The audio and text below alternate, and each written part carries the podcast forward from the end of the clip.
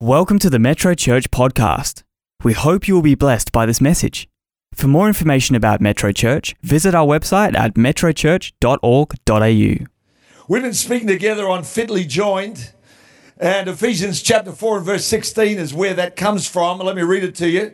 It says, From whom the whole body fitly joined together and compacted by that which every joint supplies, according to the effectual working in the measure of every part, makes increase of the body under the edifying of itself in love. So we've been talking about what it means to be fitly joined, and I bought in a table that my father had built. Uh, it was a coffee table, kind of a deal. I thought you'd like to see something different. This is another one that he made.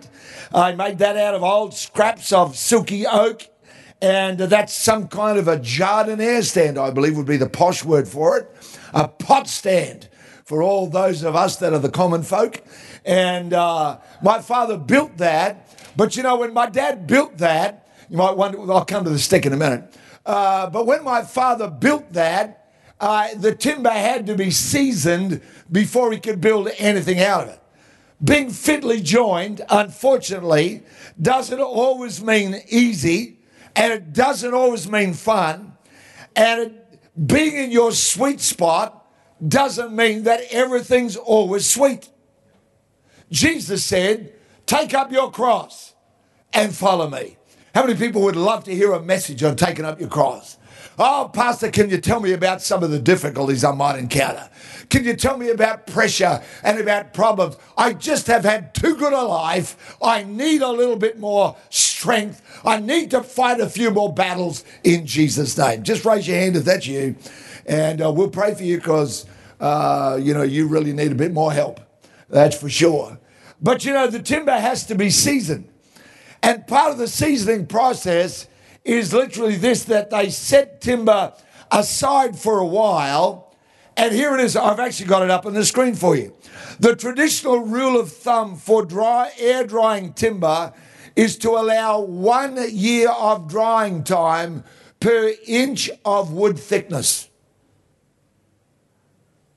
If you've got a log 12 inches, 300 millimeters, if you've got a log that thick, you'd have to set it aside for a year. Sorry, for 12 years. One year for every inch of thickness of the timber. These here are two by one and a halves, three by one and a halves. Come on, Mr. Architect, how big are they? Sorry? It's a 70 by 30, which is almost a three by a bit more than one. Sorry, I still think in the old, you know, the old school stuff. But this timber here uh, wasn't set aside to dry, as you can tell by the colour of it. It was pressure and heat treated. Someone wanted to speed up the process. But I discovered that speeding up the process sometimes, go to the next quote, please, it results in a condition sometimes known as case hardening. And what that means is this. Welcome to John and Trudy, by the way, who are up in Broome. John would know all this stuff. He's sitting back there nodding, saying to Trudy, he's, he's right. He's exactly right. Uh, it results in something called case hardening. And what that means is the, the pressure is that time isn't taken to season it, and the outside gets hard, but the inside stays soft and eventually cracks. And when I read that, I think about people that I know who try and fast track growth in their life, that encounter a time of pause, a time of seasoning in their life, and just jump prematurely out of that time of seasoning. And what often happens is they end up hard on the outside and cracked on the inside. They end up being the kind of Christians that build a shield around about them an outer shell of hardness. It's kind of like, don't come near me. I've been hurt. Somebody wounded me. So I've got a little hardness. I'm going to keep people a bit away. But on the inside, there's not hardness. There's a, a brokenness on the inside because they did not allow seasoning to take place. I'll come to the stick. A year and a bit ago, I went across to the bush where I walk our dogs so regularly and where I and the snakes have a agreement.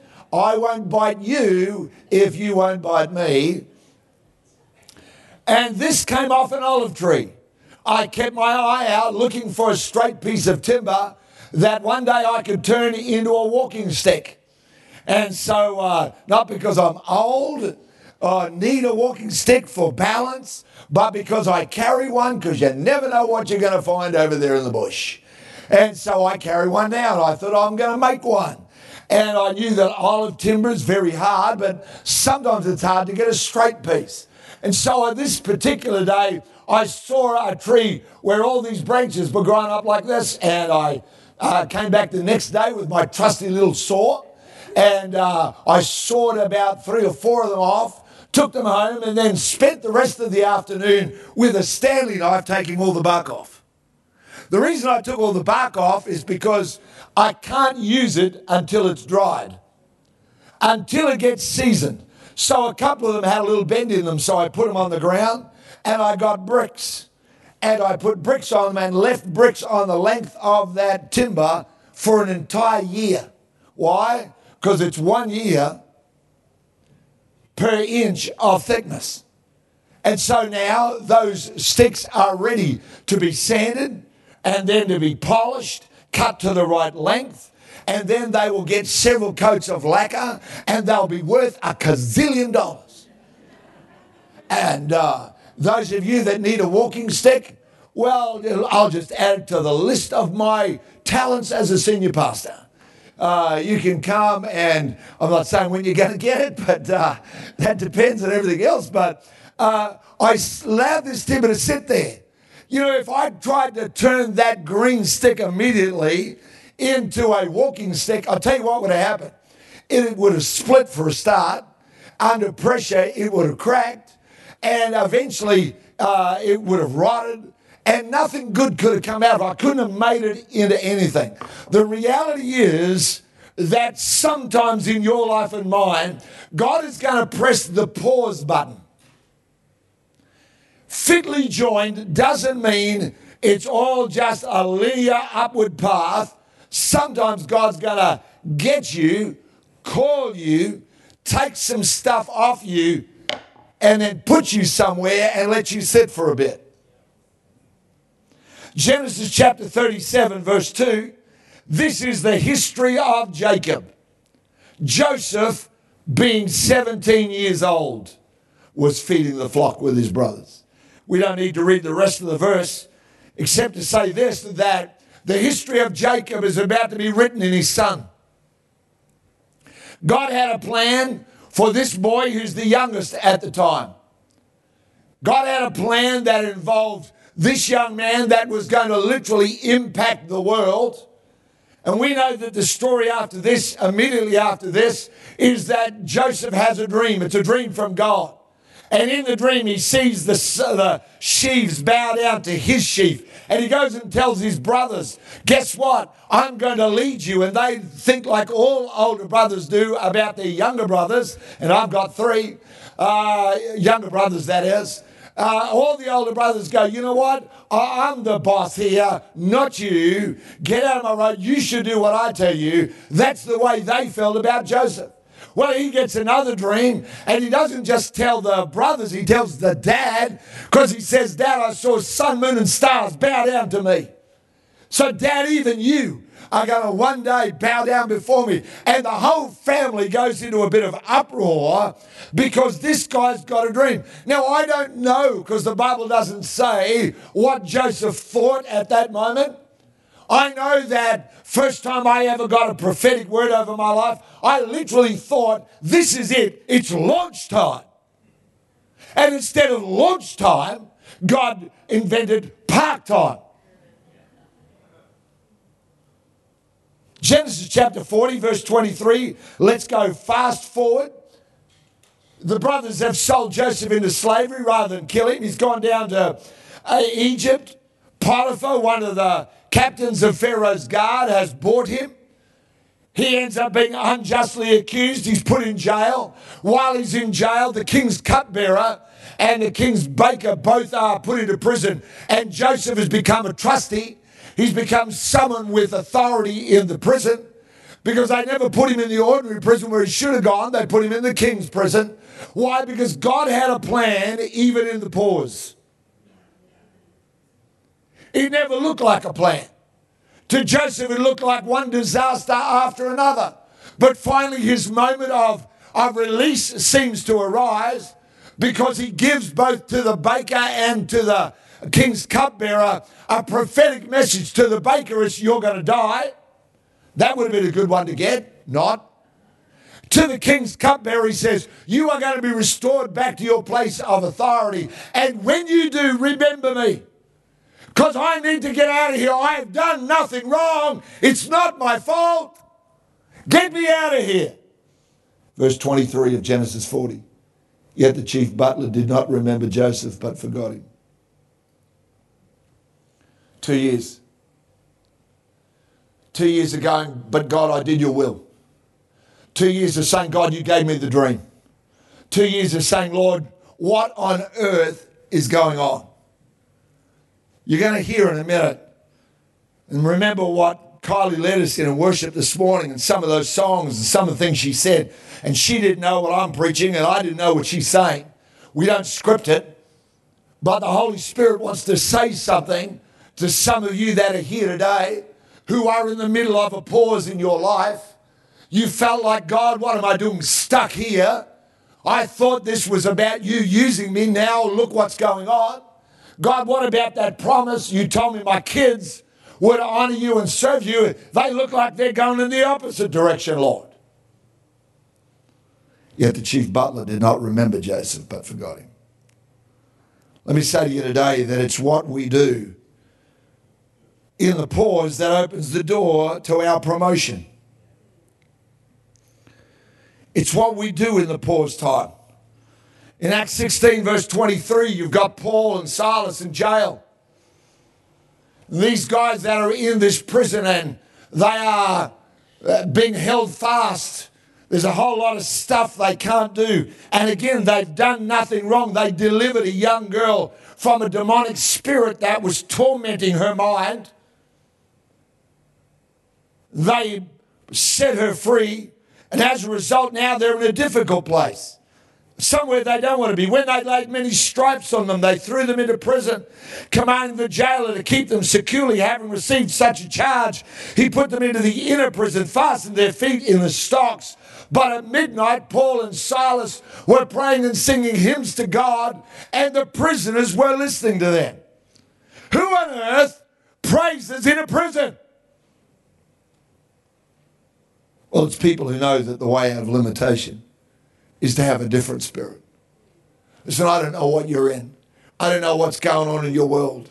I know that in sheesh, read the news, listen to the news, get it off your social media, and the whole of our nation is in a disconnected, disputational uproar. Can I tell you the way out of it is not to buy into it?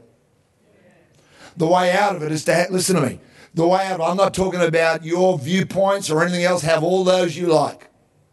But I'm telling you now, church, the way out of what we're in is to have a different spirit.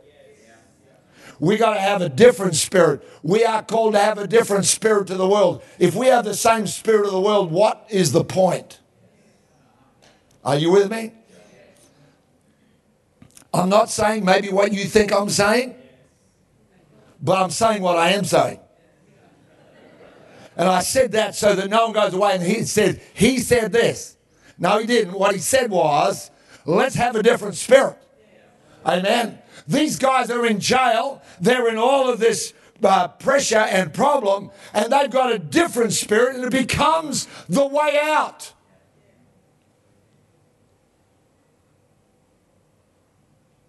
While the rest of the world is saying, look after number one, don't care about anybody else. Have a different spirit. Start saying, God, I'm going to double down on my generosity. I'm going to double down on my reaching out to people. I'm going to double down on my prayer life. Amen. I'm going to double down on allowing the Spirit of God to use me. This is not a time for cutting off the pipeline of heaven and saying, God, come back in six months when I feel better and let, and God, I'll let you use me then because by then emotionally I'll be okay. Amen? Because these guys never felt like praising. They're not in a beautiful building like this with wonderful musicians. They haven't got the sounds of, you know, the songs we sing. Working away there. Great are you, Lord. Because every time they moved, they broke open the scars of the whips on their back. You know what it's like when a, when a wound is healing? And every time you move, you tear it open a bit more. And you imagine these guys are sitting there and then they sit there and feel something run down their back. And Paul says to Silas, Is that sweat? Silas leans around and says, No, it's blood. And you go, What on earth? But see, these guys have got a different spirit. It's what you do in the pause that opens the door to your promotion. Secondly, your pause is God's grace for your preparation, it's not his punishment. When my father got that timber and set it aside, when I took this stick and cut it down, and the stick cried out, Ouch! And then I took it home and I got the Stanley knife and cut the bark. Rah! And then I put it all alone down the side of the house and I ignored it. I never went out every day saying, Oh, stick, this is for your good. Oh, stick, I love you. Stick, I'm going to make something beautiful out of you. I never did any of that. I just ignored it. Matter of fact, I haven't touched it since last year. And yet, your pause is God's grace for your preparation. Joseph, part one, or Joseph, version two, he couldn't have led a nation. He couldn't have interacted with the corridors of power. He couldn't have administered a country's entire agricultural system. That Joseph couldn't have done it. But he could do it. I think about him talking to the king's cupbearer and learning the arts and graces of the palace. How to approach the Pharaoh, what words to say to the Pharaoh, how close can you get, finding about all that kind of stuff I meet Christians all the time who will go, Oh, I'm believing God. He's going to use me. I'm going to be a gazillionaire and give millions to the kingdom. And they can't manage the budget of their own house.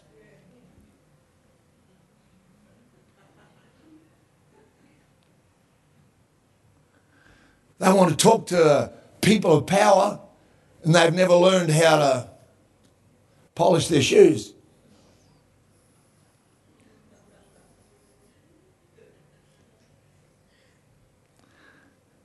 They haven't learned that picking your nose in public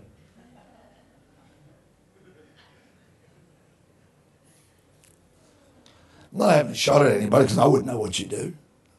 I'm just saying your pause is not God's punishment to your life. It's his preparation for your life. He's one to get you ready for something greater than where you are. Here's number three. What's most important in your pause are the things that the devil can't put on hold. See, he could fasten the, the, the arms and the legs of Paul and Silas. He could make sure that Joseph was locked in a jail and forgotten. But the things that the devil can't put on hold, they're the things that matter most. Let me say to you, there is not a problem in heaven or earth that can hold your faith bound. You can believe God no matter what can be the ugliest day of your life, but you can have faith. Amen. I read it this morning in Luke 23. Into your hands I commend or I entrust my spirit.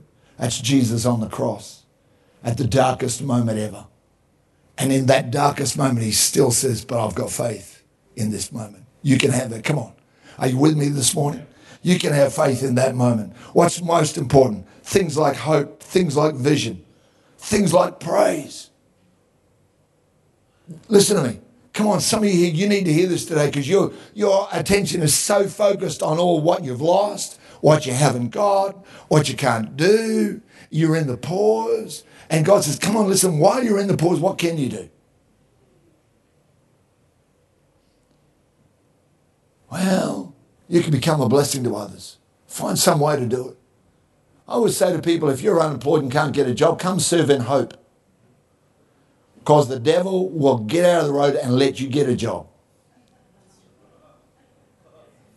Seriously.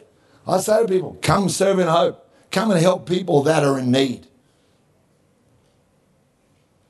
Why? Because you start letting the opposite spirit be at work in your life. Instead of sitting at home watching reruns of Packed to the Rafters, which I've never watched, and that just came to my head as though it's some it's a show. And I don't know anything at all about it, or neighbours, or is General Hospital still on? What, what was that? Days of Our Lives. Is that still going? Who's the people who said yes? Come on, we want to know who's watching it. Come on. Just kidding. My grandma watched it every day religiously. She knew more about that than she knew about her grandkids. Sorry, Grandma. What's most important in your pause are all the things that the devil can't stop. Here's number four never confuse pause with stop.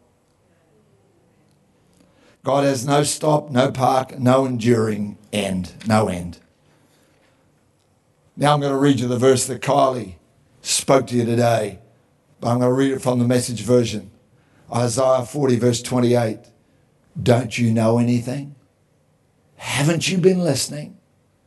God doesn't come and go, God lasts.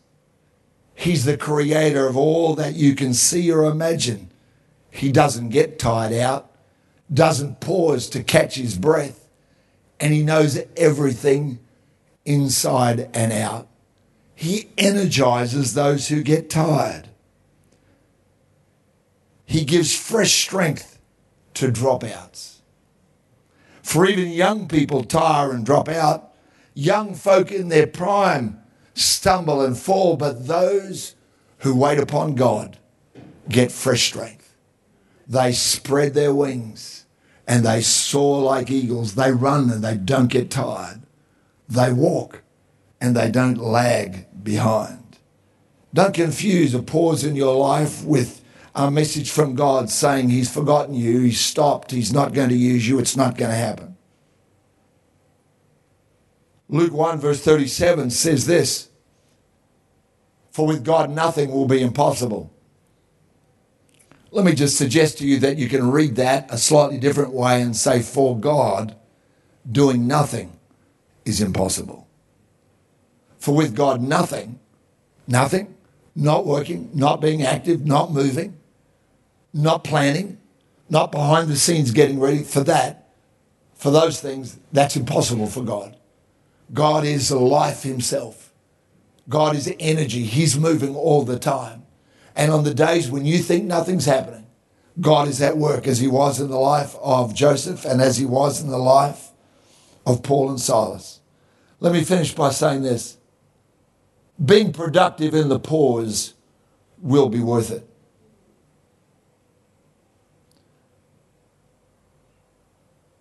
I've often thought about Jesus coming as a baby, and there's lots of fuss.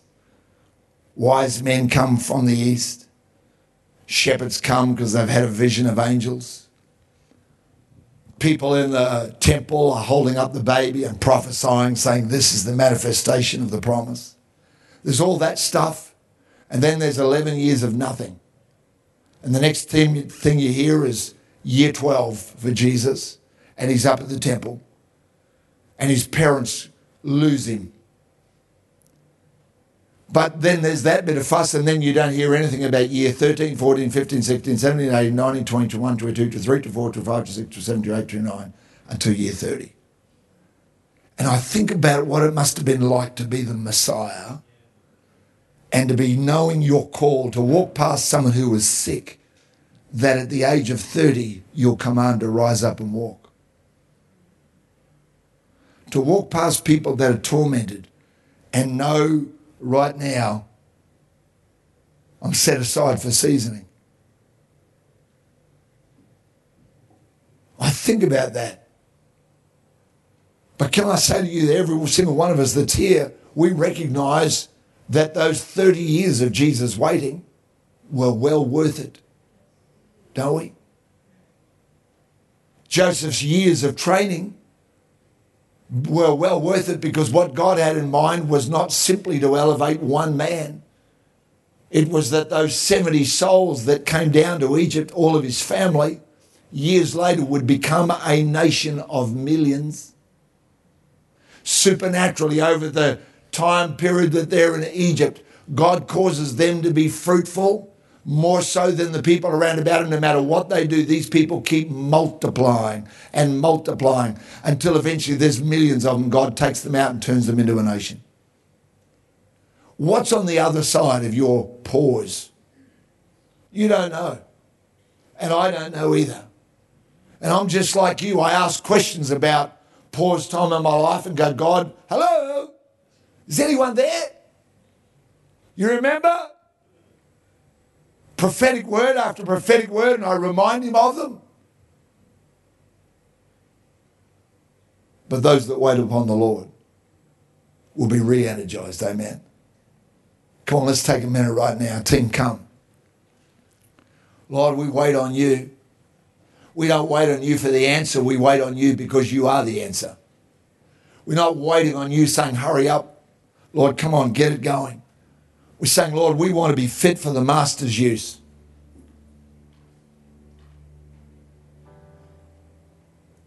We surrender to you today. Lord, the hardest thing for us to give you is our time. We'll give you our money much easier than we'll give you our time. We'll let you take this or that much easier than we'll say, God, here's a chunk of my life in time. I'd like you to run it. I'd like you to organize it. I'd like you to deal with it. Lord, we give you all the things that we're impatient about today. Doesn't mean, Lord, we let them go as though we don't care anymore. It means that we're trusting you. We thank you for helping us today. Come on, there's people all over the place, online, in the building, wherever you are. People during the week that are going to be hearing this and be a part of this service at a later time. But let the Holy Spirit, come on, He's speaking to you right now. He's not telling you to let go, He's telling you to let God. Thank you, Holy Spirit. Thank you for helping us today.